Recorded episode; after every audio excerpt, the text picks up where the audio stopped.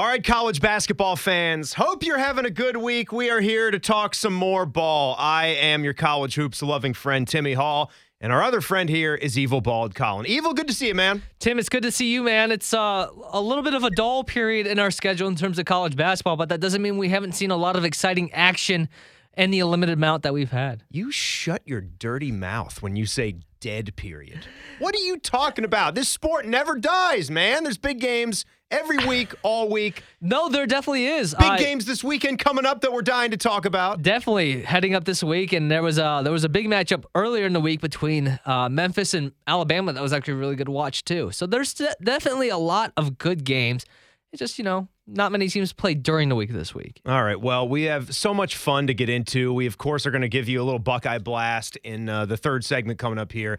Check in what's going on with Chris Holtmann's team as they have a really, really big game on Saturday against the North Carolina Tar Heels. Nice little 10 day layoff, and they're back to action with a chance at a struggling Tar Heel team that hasn't had the start that they were looking for and a, a, great chance to go and get another resume boosting win. You think North Carolina is going to figure their stuff out eventually? They were the preseason number one, so a great opportunity at the Garden. We'll have our mid major flavor that Evil always whips up for us, a little mad about hoops road trip meter. What could you possibly get to today or tomorrow in driving distance from central Ohio? And you know we can check into the the Louisville situation as well, see how how they crappy the basketball the team is still doing. But yeah, I know they got one win, and we can break that down. It's a shame, right? It's a real shame. I was just hoping that it would just go on and on and on forever. Well, I'm just ashamed they beat Western Kentucky because I really enjoy uh, Rick Stansbury's team. Yeah, I know, man. And you were saying that Western Kentucky on the last pod or two pods ago that that probably wasn't going to be the win that they picked up because they had FAMU and Lipscomb on the schedule afterwards. Uh, 94 83. So may- maybe that can just be our Louisville tracker for this podcast because I-, I really don't know how much more of them I can stomach. But as we'll start off here, very, very bad situation going on at the University of Texas. Shocking stuff that started off the week with their head coach, Chris Beard. Hey, it is our 75th anniversary here on Mad About Hoops. You know what that means? That means it's our 75th episode. We haven't been doing this for 75 years. I was about to say, I mean, we would, I mean, think about all the different games we could have talked about. I mean, we could have seen, no, that would have been before the 75th anniversary. I was talking, thinking about the Ohio State championship year, but no, my uh, my math is off on that. But yeah, it's uh, no wait, that was 1960, so that's 40 percent. No, we would have been doing our show during the national championship season for Ohio State. That's unbelievable. Are you kidding? Are you kidding me right now? That's that was 75 years ago. That would be 62.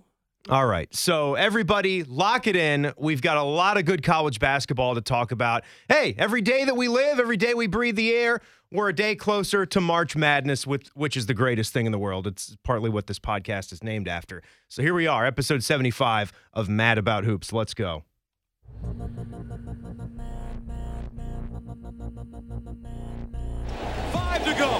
Lewis has been awesome. Let's it go. Inbounds Turner, left side of the backcourt. Turner across the timeline, throws it from high on the right. Hit he it! He hit it, Evan Turner! It. He hit it just inside of half court. Lane's on the other wing. He finds. Oh! Oh! oh! Oh! Sent it in, Jerome! basketball. Oh!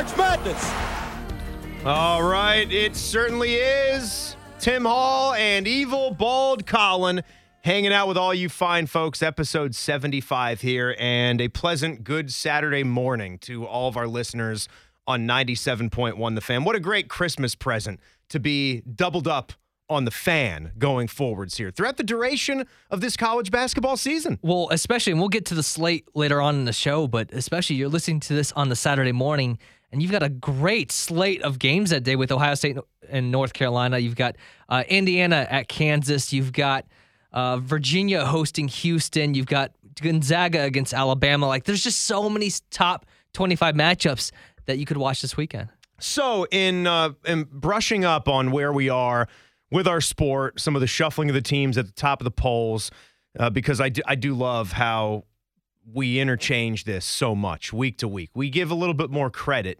uh, for what you are doing right now today in college basketball. Obviously, you can only update the poll once a week, but there's a lot more maneuvering of these teams. Like Purdue, we talked about them from where they started. They're number one in the country. That's pretty impressive.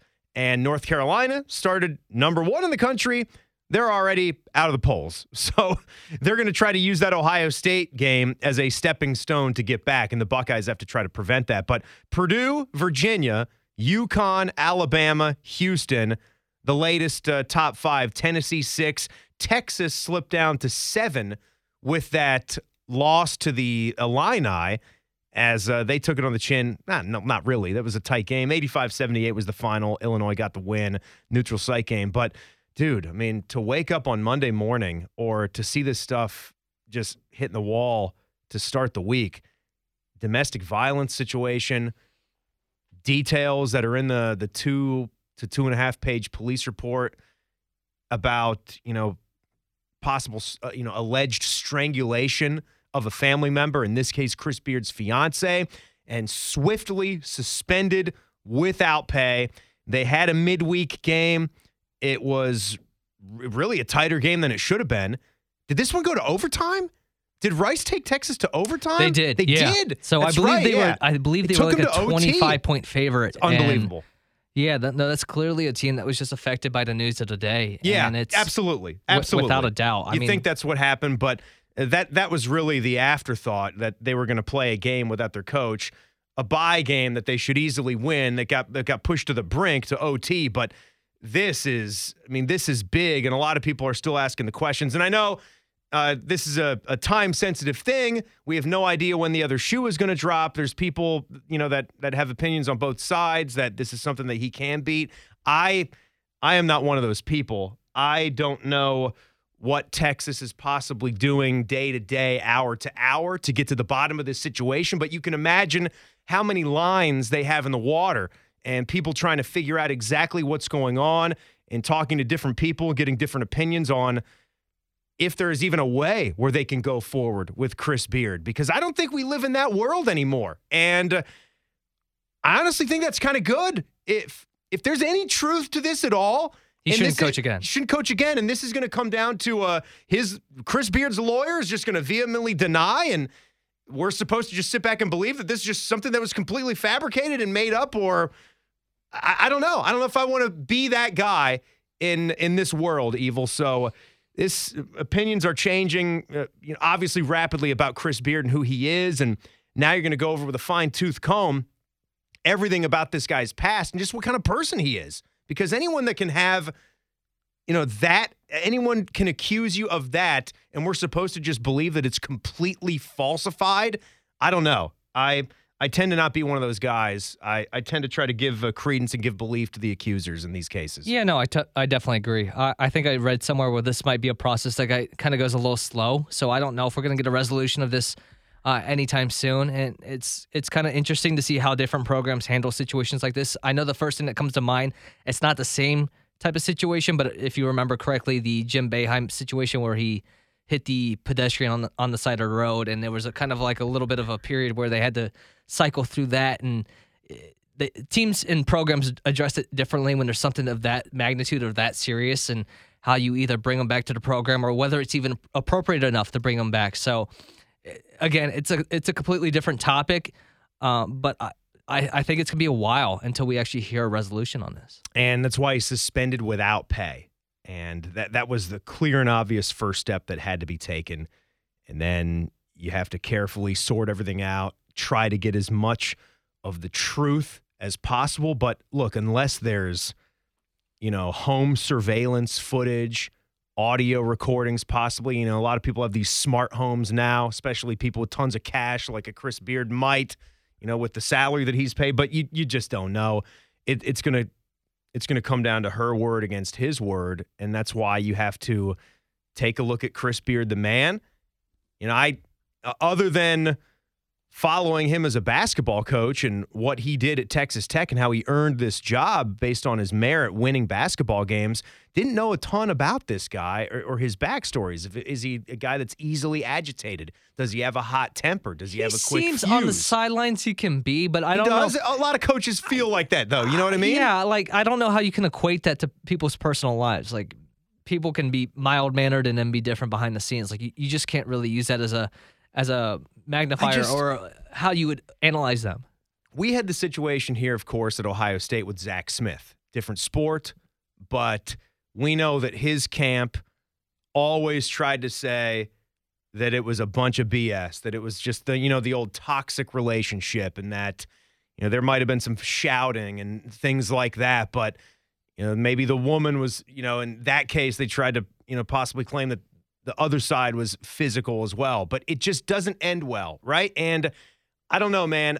I have never known anybody in my life. I've never known anybody that I thought to be a cool, calm, and collected kind of dude that's even had that accused of them. You know what I mean?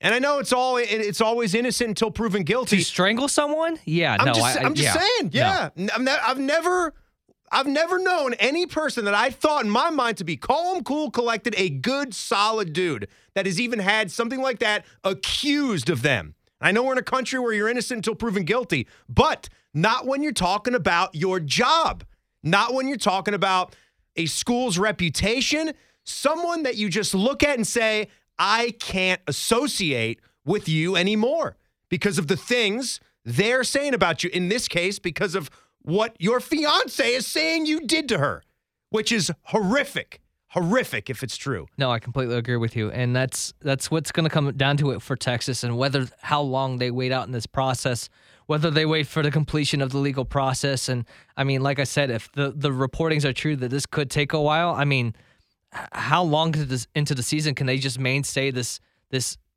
state of you know the interim with their coach that their assistants taking over? Like, is this going to? Uh, it's not the best to talk about the basketball side of things about this, but like how how long can you let the state of the program be the way it is before you make an action? I, I don't, not long, man, uh, which is why a lot of eyeballs are going to be on this. And what's your take on, you heard about their freshman guard and yeah, that's Morris? so that's so wild about it. Yeah. Is he's actually I think he was He was allowed to play. Yeah. I think he was actually due in court this week, the week that the event happened, uh, regarding his situation. Yeah, I don't know what happened in the court hearing, but in the original story, when all this stuff broke earlier in the week, it said Wednesday. There was a Wednesday court date, and he was arrested in June after an incident with a former girlfriend, misdemeanor family violence charge. This is a felony for Chris Beard, of course, but Morris was a top recruit and he had been allowed to play despite that charge.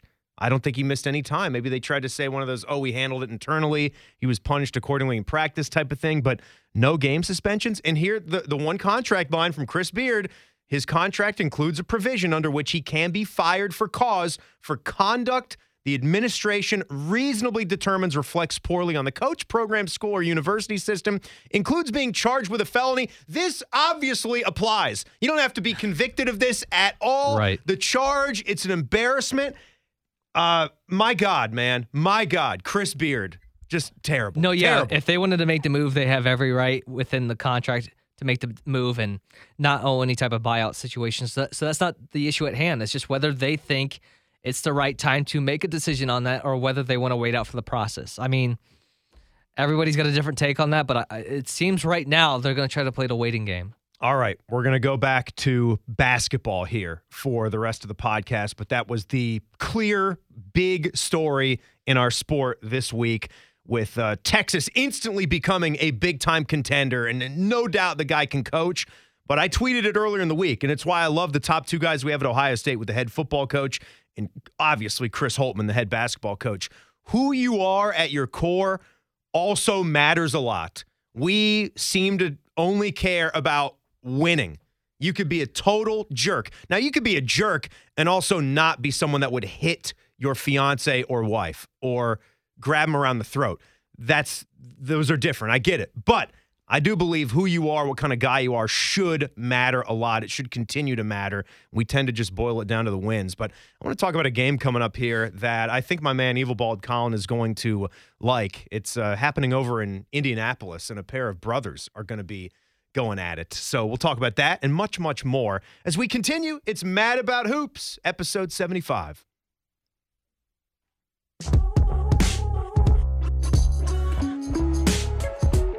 All right, welcome back, college basketball fans. Timmy Hall, Evil Bald Colin. We got our podcast here, Mad About Hoops. We certainly appreciate you listening.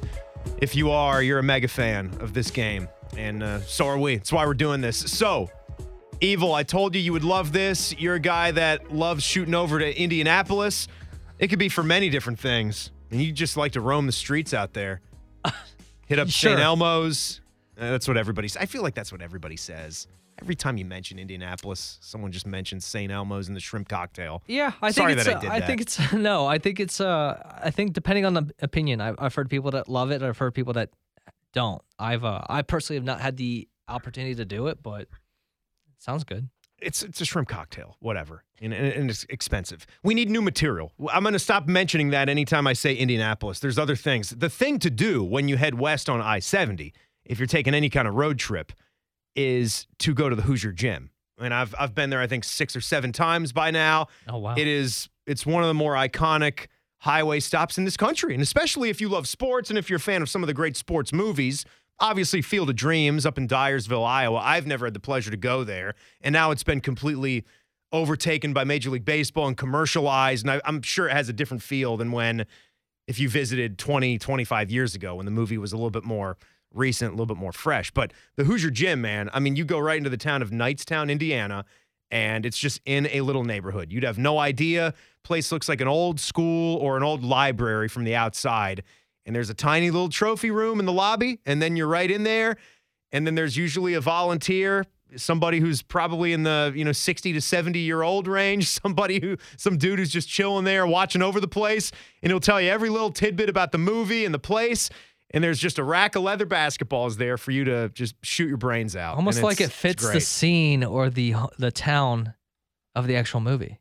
It's on. It, it is incredible. It really is. It's it's a it's the place to stop. So if you were going to do that, and I know this is not the Mad About Hoops road trip meter yet, but it's one of them that, that could be up there. I'd give it like a seven on uh, a seven out of ten. Oh, I, I'd definitely be interested in this. Yeah, this is going to be a battle of the lawyer brothers, and we're talking about you know the new dude for Purdue, and we've got a Davidson guard by the name of Loyer as well. So you're going to have Foster for Davidson versus Fletcher for Purdue, the Loyer brothers. Don't fight the law because the law might win in this one, but each team's got the law on their side. Foster has turned into an incredible player for Davidson. And you put the Davidson Wildcats, old the, the fighting Steph Currys, they are way up there in mid majors that we highly respect. What has made Davidson such a good basketball team, such a good program, even after Steph Curry left? Uh, Did Bob McKillop just ride the wave from the hype that Steph created around his program? Uh, he did, but uh, I, I think what he did most is he had high volume scoring guards. I, I think if you can think of some names of guys like Kellan Grady, who eventually transferred to Kentucky, uh, Foster Loyer, like you mentioned, how about his transition from when he was the first couple of years with Michigan State, nothing more than a role guy, didn't average more than four points a game, joins Davidson last year, averages 16 points a game, and oh, he upped it this year. He's now close to 20 points a game, and he's just a volume scorer. I, I think that's how they've done it. They just got guards that can score for days, and they lost a little bit from last year's team. I thought last year's team was a little bit better, but they're no slouch. And you know, I look at I look at Fletcher. And maybe you got to give Foster, big bro, a little bit of credit here because you mentioned that Foster went to a big school. He went to Michigan State, but you also look at him and say probably the right move, you know, for his basketball career, for getting to do some great things to, you know, really fill it up and and show the world what what he's about with Davidson. I think it's a nice spot there. You're right outside of Charlotte, North Carolina, so a big city, big market that you could take advantage of. And you know, usually we just talk about guys starting off at a mid-major and then they bump up and try to help out a big program. Foster is kind of the reverse of that. But maybe something about his growth helped younger brother. You know, whether it was just whenever he would visit him during the holidays, when or just taking bits and pieces of Foster's experiences at Michigan State when maybe times were tough for him or when maybe things weren't going exactly the way he thought they were going to go, that possibly helped out younger brother Fletcher to, you know, get the scholarship offers that he got, to accept the one to Purdue, and to be having this season that he's having. How about that? How about that dunk? That dunk and one. You know the one I'm talking about, the one-handed right-handed tomahawk slam. And Purdue did get pushed a little bit against Nebraska, but Loyer was one of the big reasons they won that game as he had 22 points and a few boards and that slam that I'm talking about. It's actually kind of funny. They're not really the same type of body type. I, I think Fletcher's about four inches taller, three or four inches taller. So they're, they're kind of different style guards. Is Foster that short? He's just I Foster's say only six short. foot. I say short. Six foot's fine if you're going to be a, a terrific college Fletcher, I think, is like guard. si- six three, six four. So he they is actually six four. Yeah.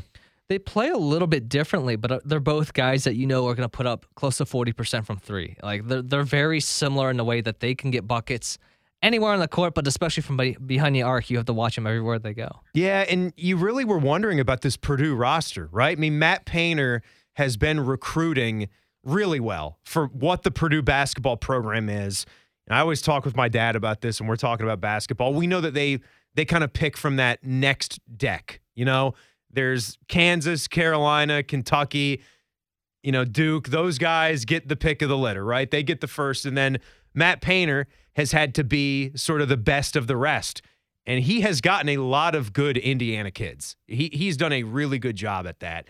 And to be ranked number one right now, and then to have the the tough game on the road against Nebraska, I think it shows you the strength of what this Big Ten is. Depth, we always talk about it, I know. And then we'll see how they do in the, in the NCAA tournament. I know that's what we'll ultimately use, but maybe a good thing for Matt Painter and these Boilermakers to get pushed around and fight a game out and win it in OT. No, I completely agree. If you just look at the baseline of the st- at the stats of this team, and you looked at it, you're like, well, there's not really a whole lot of change except Zach Edey went from a mid-teen score up to 22 points a game, and then you insert the two freshman guards who are averaging 13.1 and 9.3. Other than that, there really actually hasn't been a whole lot of step up from the guys like the, the Brandon Newmans or the Caleb Furst or the, the Mason Gillis, Ethan Morton. Like these guys aren't like huge scoring threats and they really haven't developed into that.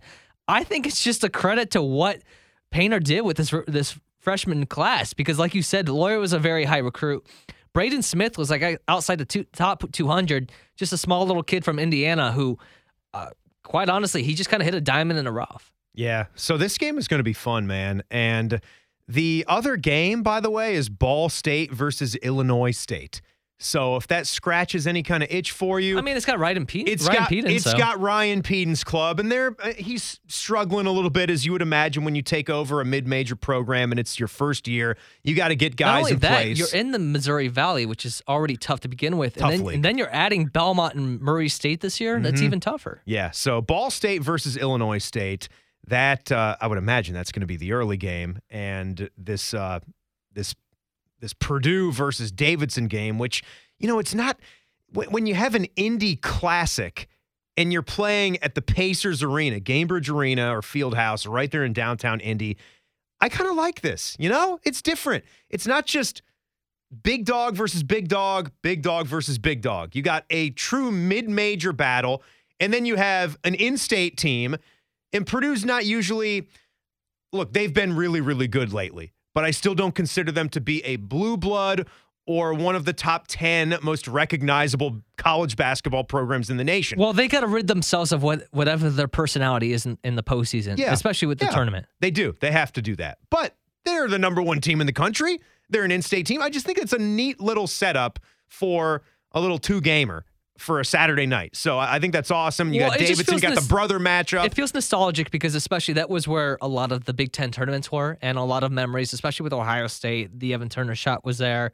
Um, I was just watching a documentary on the 08 shot uh, Minnesota had against Ah. the, the very good uh, Dan Dakich's interim team with uh, Indiana, which was a really good game. But uh, That- that's amazing. no, that's that's a great facility for this game, and you know, you you wish you could have teams like Indiana and Butler still performing in this, but it's those are two pretty good matchups. All right, so you wanted to talk about this team, a, a huge midweek game that had a Pac 12 pitted up against a really good looking Big Ten team. It did not go the Big Ten's way. Eventually, Big Ten team. Eventually, it's right. it's right. I keep, I keep forgetting this is going to be Which just is a Big so Ten funny. game. It happened on the same day that the Board of Regents out there in UC actually approved the UCLA uh, move that? to the Big Ten. How about that? Um, but my goodness, man, what they did in terms of UCLA to Maryland in the midweek was absolutely insane. And they just kind of made life for them difficult. I, I think Maryland had around 16 turnovers in this game and shot just. It, they improved their shooting percentage through the game. I think they finished around 40, but they just couldn't hit anything. I mean, Donta Scott had two points at half. Like it just, it wasn't working. And this UCLA team, if you haven't followed them much this year, get a close look at them because they've got a really solid team surrounding the mainstays of Tiger Campbell and Jaime Jaquez. Like it's a very talented team. All right, you mentioned Jaime Jaquez. How is my man V for Vendetta doing? Because he's he's been one of my favorite college basketball players that I don't quite get to pay attention to game in and game out, but UCLA always plays a couple of big games. You got the CBS Sports Classic, so Ohio State's had some love with them here uh, in the last year or two. But I think I had had the game canceled in the pandemic season, Yeah. which wasn't great. But Jaquez, he's just the, he's the He, dude. he's a guard in, in a forward's body. Like he plays like that. He's up to s- uh, scoring. He's up to 17.1 points per game. He's not really going to provide a whole lot from three. He's around 25%, which is consistent with last year. He's just that big body guy that's going to want to get into the, the paint or get into the lane, get get inside the arc and do a little fadeaway spin off of you. Like he's he's just kind of an old school body in an old school game that I, I really enjoy. Um, and he, he's really stepped up. And honestly, I think it's Tiger Campbell that's made the biggest step up in terms of his performance on the offensive end. The numbers don't look like they bump up a whole lot from 11.9 to 12.8 points per game, but the way he's more active on offense, I, I think has really stood out. Tell the people what they would do in the rivalry game against USC when UCLA plays on the road at USC to Tiger Campbell at the free throw line. I think they did. Lo- I forget what it was. They played snippets of Bob Marley songs. Oh, that's right. out that's of right. con- out of context Bob Marley. That's right. For some reason, I was thinking like Lion King stuff or not. No, you're right. It was Bob Marley, but it wasn't like a full song. It was like right, just more little like two tiny seconds. snippets. They would throw in two seconds, like right before he finishes his little dribbling right, routine and on then it. just you'd hear, "All right, we jamming," you know, and then that's it. Then they cut it off. the funniest thing, man. I, I I'm or really like glad. Buffalo Soldier. I'm really glad it. I, I shelled out the money to go to that game because that was really cool to see a different rivalry on a different coast. And I'll tell you, the basketball in the field, the environment, it's just different. It's it's a different time zone. It's a different uh, passion out there, and there was a real like. It was a real big rivalry feeling in that building. There was a lot of UCLA fans that packed in there. Uh, UC, USC fans really showed out. It felt like it was a a big time, like highly ranked both teams going at it. All right, we're going to hit you guys with a little Buckeye Blast. What has uh, this top 25 team been doing in their downtime to get ready for this big one coming up against the North Carolina Tar Heels? You will hear from the Holt man, Chris Holtmann, as well as episode 75 of Mad About Hoops continues.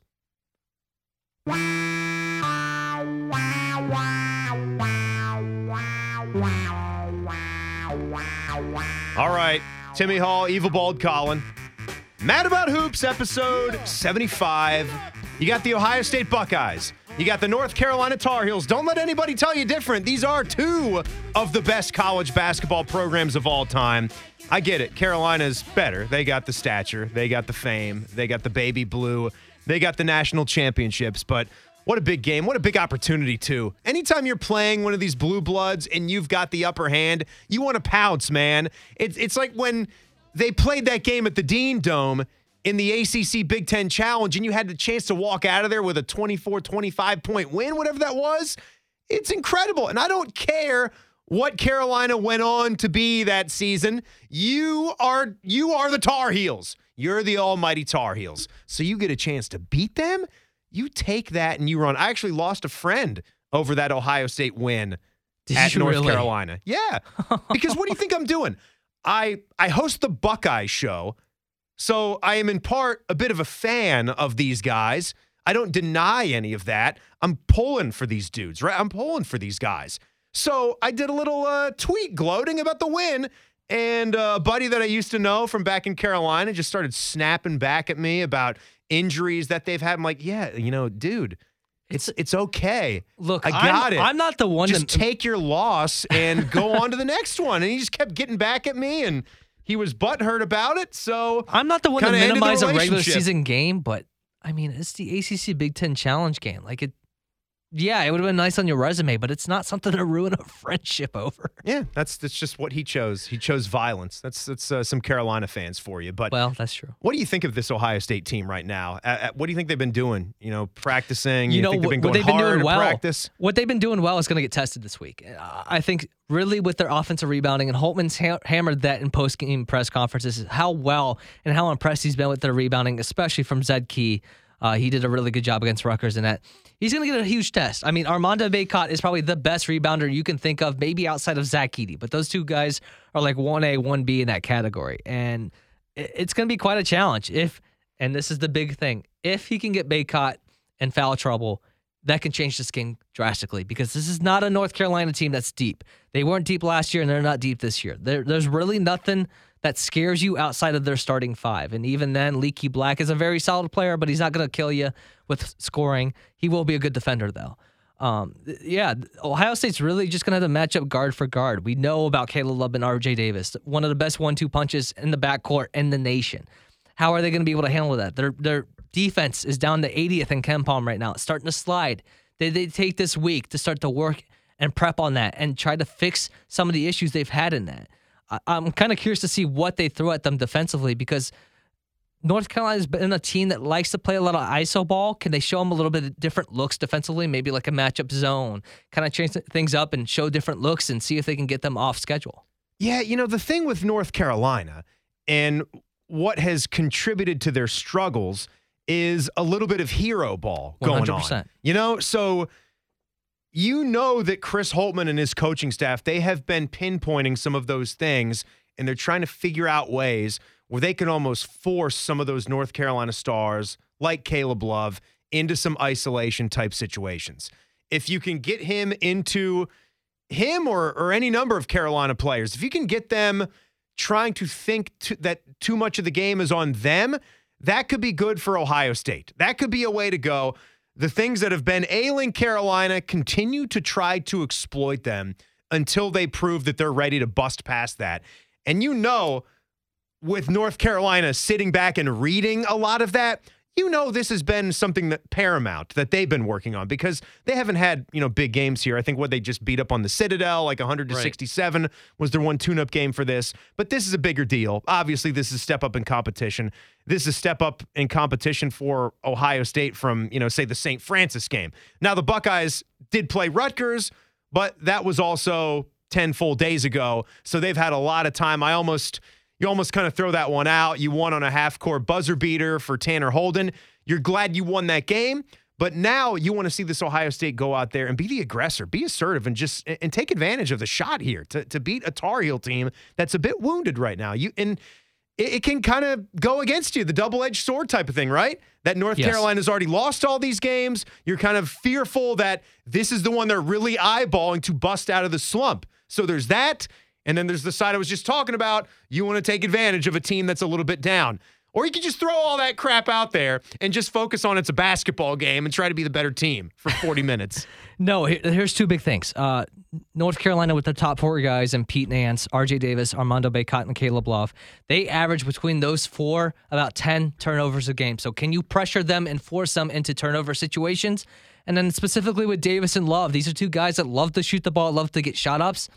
And that's why they're kind of struggling right now is because they are shooting below 30%, both of those guys. So I don't know if it kind of reverts back to the mean. Like, how, how does that adjust after the week off? But this is a team that, if, like I said, go back to that matchup zone, make them shoot those outside shots. They want to get down low and get the ball down to Armando Bacot and Pete Nance. See if they can hit those shots early. And if they beat you that way, then you adjust. But I, I, I think you have to force them into what they've been struggling. Yeah, I think there might be a little bit of uh there might be a misperception about this Ohio State team because when you break down Carolina and the Buckeyes, and Carolina's strength is their offense too, even though they've struggled a little bit in that. We just broke that down. They're nine in uh, KenPom with their offensive efficiency, and overall, they're the what, what were they? Thirty second? No, that seems too low. I was just looking at them. Twenty second. They're 22nd overall. Ohio State's 18th overall in the KenPom. But Ohio State comes out ahead by a mile in three point percentage. 37% as a team to 31 and a half for Carolina. That's a huge plus in uh, the good column for Ohio State going in. They're a better free throw shooting team Ohio State is at almost 78% and they're a better field goal shooting team at 48%. North Carolina is down at 45 and the Buckeyes are averaging more rebounds per game. And I know you just put a big Which is deal. wild. It is wild, but you put a big deal on that, and and I agree. Bacot and Zed Key, Zed, Well, Bacot's really their main guy. I mean, he's averaging For ele- sure. 11 point or 11 rebounds per game. No one's averaging more than like six. but that's the thing that Ohio State has going too. Once Zed Key's off the floor, then that's too much onus to put on Felix Okpara at this Right. juncture of the season. I do like the canvas that's there and what he's going to continue to provide in limited minutes. Zed is still one of these guys where if he gives you that 20 and 12 kind of game, the Buckeyes are pretty tough to beat. He just he's not there yet to being able to consistently give that to you, which is why Zed's numbers are 14 and a half and 8.7. Still pretty good. It's almost close to what we asked of Zed Key at the start of the year. Problem is we're not getting Justice Sueing averaging, you know, 15, 16 or 17 like we might have hoped, but you also got to keep that in mind that he's been out of basketball for a year plus and he's doing okay in his return. I mean, this isn't rocket science, and I'm, I'm looking specifically at Armando Bacot. He didn't play in that Virginia, Virginia Tech loss, but the three losses he played in with IU, Alabama, and Iowa State had four fouls, got into foul trouble against Alabama and Iowa State. He had six turnovers and five turnovers. He only, he ended up only having one turnover versus Indiana, but he only played 28 minutes because he was dealing with an injury. So it's it's clear as day. If you get him off the court with foul trouble or turnover issues, you have a really good chance to win this game. Let's hear from the coach here. You want to hear from Chris Holtmann right now? Let's do it. We we haven't paid much credence to the guy that the Buckeyes have been missing, but it, it could be more sizable than we let on because they do need to get better defensively. He starts off with an update about their player Eugene Brown, who we'd love to have back, and he's had a concussion, and uh, we hope the best for him. And then uh, about this Tar Heel game. Uh, no, as I mentioned, no update on Gene. He continues to uh, to make progress. as far as uh, this week, obviously, we we anticipated potentially playing another Big Ten game, so there's a little bit of a gap in our schedule. Um, so we're practicing and preparing for uh, a really good North Carolina team that was obviously preseason number one in the co- country, deserving. They're talented. They're well coached. Hubert does a great job. They present a lot of terrific challenges uh, for us as as we expected. So um, we'll dive deep into their preparation here towards the middle end part of the week. We'll continue to work on ourselves here, but uh, obviously great uh, great respect for that North Carolina team, uh, Hubert, and um the challenge that'll be presented on Saturday. Yeah, I mean, whatever. North Carolina's lost games, but we're, we're not stupid. We understand they're they're a great basketball team. They didn't This- lose the scrubs. Yeah, I mean, come on. This is this is going to be tough. This is going to be uh, a, an amped up environment. I mean, you're playing at the freaking Garden. So, a little inside college basketball. What did he mean? You heard him say earlier they anticipated a gap or not having a gap. They anticipated a Big 10 game. And so the long schedule. Usually you see at least one sizable break and it could typically be around the holidays, But but, it sounded like he right was after- expecting a game. This It's usually right after the CBS Sports Classic for Ohio State. right I after think that's actually been Yeah. I think that's actually how it's been built. So that main game actually next week is kind of odd because it usually isn't placed right there. Um, but yeah, no, they, they typically expect to have two Big Ten games before the the uh, new year, and then they'll play 18 after that. Uh, to be honest, I don't know why they're squeezing in 19 in the second half, and that's kind of a that's a negative for Ohio State, unfortunately. And hopefully they handle that well. But yeah, it, I I don't think I loved having the full week off. While it it's great to recover and rest up and everything. It still would have been nice to have a tune-up game or even a Big Ten game in the middle there, just so you're staying in the rhythm of the routine. All right. So we will touch things up with Evil's world famous mid major flavor. We go to the Mad About Hoops road trip meter where we'll go back to Indiana. And this one is a full blown 10 out of 10 on the road trip meter for a game that you could get to if you love nothing more than college basketball. and we'll tell you about that. It's episode 75 of Mad About Hoops.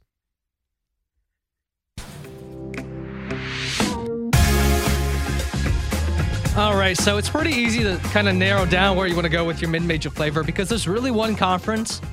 When you talk about this every single year, where there's a ton of teams that it's very easy to choose from, and that's the Mountain West. So we're gonna go out there. There's a very good team in Boise State. The Broncos kind of struggled early on. They lost to a down South Dakota State team in Charlotte, but they picked up some pretty solid wins on, along the way. They absolutely torched Loyola Chicago by 22 points. They beat uh, Colorado, who's been up and down all year. What's and up with that? What's they up with Loyola? yeah, Torched like so that. I, I think it might be a mix of a transition to a new conference. They're now in the A10. right. What's our Norris kid up to? He's still great, he's, isn't he? He's about the same as what he's been. He's around eight, nine points a game. Solid and player. A very solid guy in terms of assists and playing strong yeah, defense. holding it down for Hilliard Bradley. Good dude. Yes, uh, Texas A&M they beat they beat them by 15 back when they were I think ranked, and then they've also won on the road at St. Louis, who should be one of the teams competing in the A10. So they've got a pretty good list of wins, uh, nine and two out in the Mountain West. There's so many good teams. We've already talked about UNLV and New Mexico out there, but Undefeated's right. un- undefeated. Yeah, correct. Utah both State, yeah, undefeated too. That, that's that's nice, man. So let me let me uh, stop you for a second on some Mountain West college basketball there because this is a this is a bit of a hybrid conference when we talk about mid majors and our classification I agree. of mid majors. San Diego State, not at all a mid major would not. anymore. Correct. San Jose State, clear and obvious mid major. Ibrahima Diallo, yes. Ibrahima Diallo, Uh, Buckeye big man. His coach, I think, is Tim Miles. Tim Miles, San Jose State. I believe Look that's at you. correct. Look at you. This is mad about hoops. We're supposed to know everything. Between the two of us, I think we do. Uh, Utah State, they got to be a mid major. Sorry to the Aggies. Great spot up there. They've got a very Logan, solid team. Utah. Yes. Yeah. You remember, uh, I think it was the helicopter from the And One mixtape tour. Now, I'm going to get that wrong. Maybe it was Ballaholic. I think he was a Utah State Aggie. That's a little outside of my range. And I of, don't uh, even know. I don't even know many of their real names. I just know their and one names. you know, unless it's Rafer Alston. Skip to my Lou. okay, Uh, UNLV is not a mid major. They're not a mid major because of history. because Okay. of history. I'll they give ju- you they, that. they I'll give you cannot be. And I, I think that's the only two. I think tho- those are the only two. I would say, you know, Fresno State, Wyoming. Although, you know what? I don't know. Yeah, no, I'm still keeping them in that. Wyoming's a mid major, being a you know the big state school. Like if you get into those some of those western states, and I mean, like, what- Wyoming is the university for Wyoming. Like that's Austin Ward University. Like that's the one big school out there. Montana's a could that be school for? Montana. I mean, in All right, good point. yeah, all right, all right, that's fair. That's Idaho. fair. I Yeah. mean, North Dakota, they're a high major. Right, right. Okay, I take it back. It's fair. I mean, look, compare them. Would you consider South Dakota State a mid major? Yes. If they, if you do, Yes. these schools still Yes. apply. Yeah, you're you're right about that. Okay, so nice on the flavor. Now uh, we go to our we go to our schedule. We play our little schedule game here at the end of the podcast, and the Mad About Hoops road trip meter, which we say if you're putting the Buckeyes aside and you just want to try to get to a college basketball game this weekend, you're living in our Central Ohio fan base, and you take a look, you see what the ticket prices are, you see what's within, uh, we call it a three to even five hour drive. We can even go a click beyond that because some people handle six, seven hours in the car just fine. I've done that. I've done weekends to Virginia. You know, I've traveled east a lot with having family back there. So I know all the different routes going back to Northern Virginia or even the Charlottesville hmm, or Richmond area. But I'm t- I'm sending you back out west about two hours and 20 minutes from my spot in Hilliard, straight west on I 70. And you're going to one of the most iconic gyms in the country. You're going to check out Hinkle Field House, which, of course, is the other gym besides the one in Knightstown, Indiana, where you can stop on the way so you can really get a full on Hoosier Fest. So you'll see Butler in their home gym taking on number three undefeated UConn at 11 and 0. Just a straight up conference game, baby. Thad Matta, if you love the Buckeyes, your coach is back there at Butler now, where it all began. Butler and the Huskies, 7 o'clock, FS1. get you some of your NBA on NBC college basketball theme. It's all great, man. How, how can you miss that? $18 gets you in the door. How about that? Yeah, man. Ticket prices for Hinkle have always they've been, I would say, in the last five, six years, they've been pretty relatively easy to get and not too expensive. And it's wild that it's that cheap. But no, Butler at home, especially against top ranked teams in the top 10, in recent years, they've actually been really good. And I, I hope they put up a good fight. There's uh, two great big seven footers, 6'11 guys for UConn that are going to be a real tough test for them. But I, am definitely going to keep an eye on it because, you know, being a fan of them, I'm, I'm, I'm at least going to watch them. Yeah, I, I, would. I would just assume I'm looking at the the seating chart for this Butler UConn game. The the get in price, the cheapest ticket. I'm looking at Vivid Seats. That's what the little tool is on the ESPN schedules. 18 bucks gets you in the 300 level. So they have a couple of 300 levels that are on the side court, and then they have another section that kind of wraps around the whole court. High, it's not that high up. It's. I mean, what's the gym seat? Evil 15, 13 maybe. Oh, I was about to say that's pushing it. Yeah, I, I was going to say I was going to say more like 14. Uh, I'll look it well, up. Either way, so it's, it's way smaller than the shot, right?